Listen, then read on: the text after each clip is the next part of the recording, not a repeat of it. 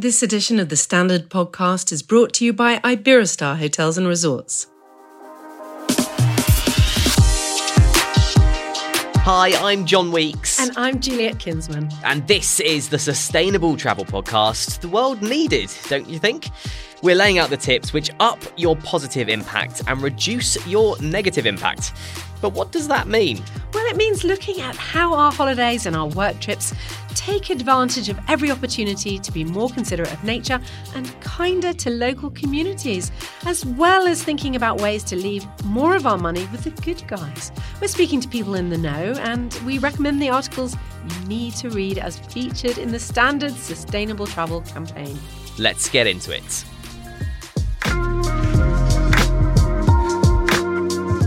So, Juliet, the headline is, we need to travel. My question is, why?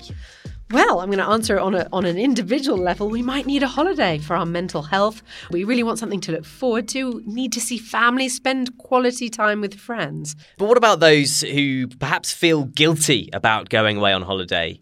That's my specialisation, is giving ideas for people to be able to travel in a way that they don't have to feel guilty. And as you've mentioned in a previous episode, 1 in 10 people are actually employed in tourism, and that's due to go up. Why is that increase about to happen?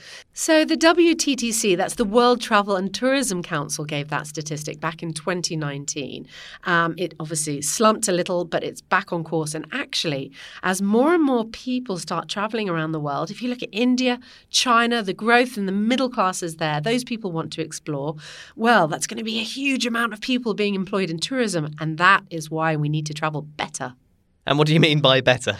Well, it means exactly that, reducing all the environmental impact and upping the social, positive socio-economic impact. And we know a lot of places can't survive without tourism. The close-to-home example I'm thinking of is, of course, the Isle of Wight. What destinations really couldn't cope without it? Is it exclusively islands like the Isle of Wight, but also places like the Maldives and Aruba? Shout out to my daughter's grandparents on the Isle of Wight. Lovely destination. You've got Tapnell Farm there and Tom's Eco Lodge, great eco travel. But yes, of course, you've got lots of island nations and island destinations that are totally reliant on tourism. The challenge is with some of those is they require aviation and flying, and they also run on diesel, dirty diesel generators.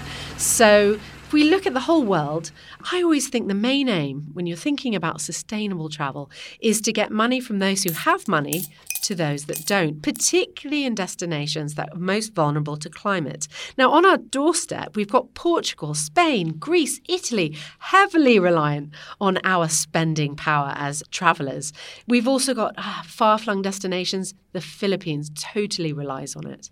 And are there places like Las Vegas and Macau, which are actually on the sort of top end of places that rely on tourism? Well, yes, they definitely employ people in tourism. The thing is, you want to think about, are you giving your money to a destination that is also doing good with it? And they really, really need it. Both of those examples, really, they get a lot of dollars in from gambling.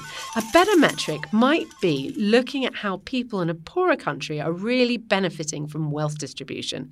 Countries in Africa that really, really will rely on tourism money might be Madagascar.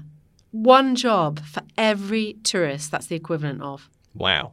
I'm thinking of all those really high-end luxury safari lodges in parts of Africa, Southern Africa, East Africa, where every tourist could essentially be paying enough money to be keeping 8 to 10 people in a job. That's it. And you mentioned actually in episode 1, when it comes to supporting people, you talked about empowering women through spending while on holiday. Can you sort of quantify just how much travel does support women across the world specifically? So in sustainability, we talk about the United Nations Sustainable Development Goals. And Randy from the GSTC mentioned that in episode 3. So the 5th Sustainable Development Goal is to achieve gender equality and the empowerment of all women and girls.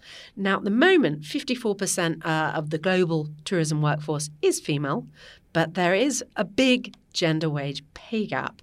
It's a bit lower in tourism than other sectors, but we also need to see more women in leadership. There are lots of aspects of sustainability that aren't so obvious when you first look at it, but when you pull back the curtain, you see what makes all these businesses tick. That's when you really find out what they're doing to do more good than harm. And you mentioned pulling back the curtain, and I understand you got your own sort of sneak peek of a hotel recently. What can you tell us about the Iberostar Hotel you went to visit? So, yes, I went to Mallorca. I went to the Albufera Playa, and, they gave me such a tour of the kitchens, of the housekeeping, of their energy supply.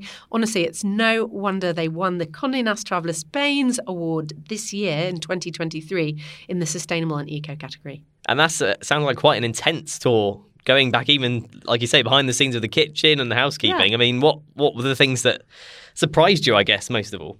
Well, I'll tell you what really surprised me was just meeting some of the members of the sustainability team. So imagine this is a group of 100 hotels globally. They're headquartered in Palma, but they have a full-time team of 30 people just dedicated to sustainability. Really? 30 people? Yeah, I couldn't believe it. They even have a climate change manager. I love that. I've never heard of that as a job title before. And just going back to one of the other areas you looked at, which I found interesting, you said you gave a tour of the kitchen. Was there anything particularly green going on behind the scenes there, apart from the peppers and cucumbers? So that's very good. There's lots of big green themes here. Do you remember how excited I got about an AI-powered piece of tech called Winnow? Yes, to do with food waste. That's right. Well, they have that. That's where I saw it in action. And that has managed to read how much... Well, see what people are eating, see maybe what they're leaving over so that they can manage what they're serving in their buffets. And it's leading to a reduction in food waste of 28%. So with any hotel group, or any hotel in fact, what we really want them to be doing is measuring their energy, their water use, their waste, all of these factors so they can, reduce what they need to and set good goals to do even better. So should we hear it from the horse's mouth then and speak with our sponsor, Iberostar? Yes, that's a great idea. I'm actually pretty excited. Joining us now is Megan Morikawa, Global Director of Sustainability from Iberostar Hotels and Resorts. So Megan, for Iberostar, what are the key things you focus on that link up with your sustainability goals that also let people enjoy their holidays? So Iberostar is a beachfront resort, and the ocean is a very clear part of our product. It's also very important to the family that owns this business, and it also is at risk. And that's something that we can definitely see, whether it be through beach loss or sargassum blooms or coral bleaching events. So it's very obvious for us to have a focus around oceans, which is why in 2017, we began our Wave of Change movement that initially had a strong focus on a couple of areas, and now today is a pretty comprehensive program that looks at circular economy, looks at responsible consumption of seafood, and coastal health. That's it. And you mentioned coastal health there. How do you keep the coastline healthy, Megan? It's a great question. So this is one of the areas that I'm most passionate about. That doctor bit is because I have a PhD in marine biology from Stanford. That initially was how I connected with Iberostar in about 2017 when Gloria Flusha came to our lab and was interested in ways that we could integrate coral reef restoration in a hospitality setting. Spent a year in one of our resorts in the Dominican Republic where we built a coral lab and a coral reef restoration program. And that was sort of the beginning for us to say, wow, we really need to take a comprehensive approach on asking the question of why it is that a business should be investing in, we call it the protection of ecosystem services. We could translate that to a nature positive strategy. And so last year we launched at the UN Ocean Conference what we call our coastal health roadmap, which substantiates that objective of having all ecosystems in improving ecological health in the places that we operate by 2030. One of the elements you guys are using is AI bins, which sound pretty mad on the face of it. Can you just tell us a bit about what they are used for, how they work, and what you've learned from them, really? No, absolutely. So we're very grateful for our partnership with Winnow and the technology that we use to help us tackle food waste is a AI-assisted vision-based system that's basically a camera on top of a scale that allows our teams, our kitchen teams, to get feedback on what waste is occurring at the end of a service. And it allows us to be able to focus in on, oh, wow, we had a lot more waste that came from trimming pineapples today. And maybe we could trim that more efficiently, reduce on the amount of waste we're generating. So it allows us to be able to classify what is being thrown away so that we can really target and pinpoint where we need to focus to reduce waste further. Last year alone, the work that we did with Winnow allowed us to save nearly 240 tons of food waste just in the first implementation. And now that we've nearly doubled the number of systems we have, we're excited to see how those results impact us in this year. So that was great hearing from Megan of Iberostar, getting a bit of the science behind why we need to travel. People often think the most sustainable thing we can do is stay at home and not travel at all. But I've loved this episode for helping remind us of how so many communities rely on revenue from travel and how important it is to better understand which travel operators and companies are working really hard to measure and monitor their negative impact and do more through their businesses to support, well, the stuff that really matters. So that's episode 5 of our Sustainable Travel series. In the final episode next week, we're looking to the future for the sustainable travel trends in years to come, how holidays are changing for the better. See you then.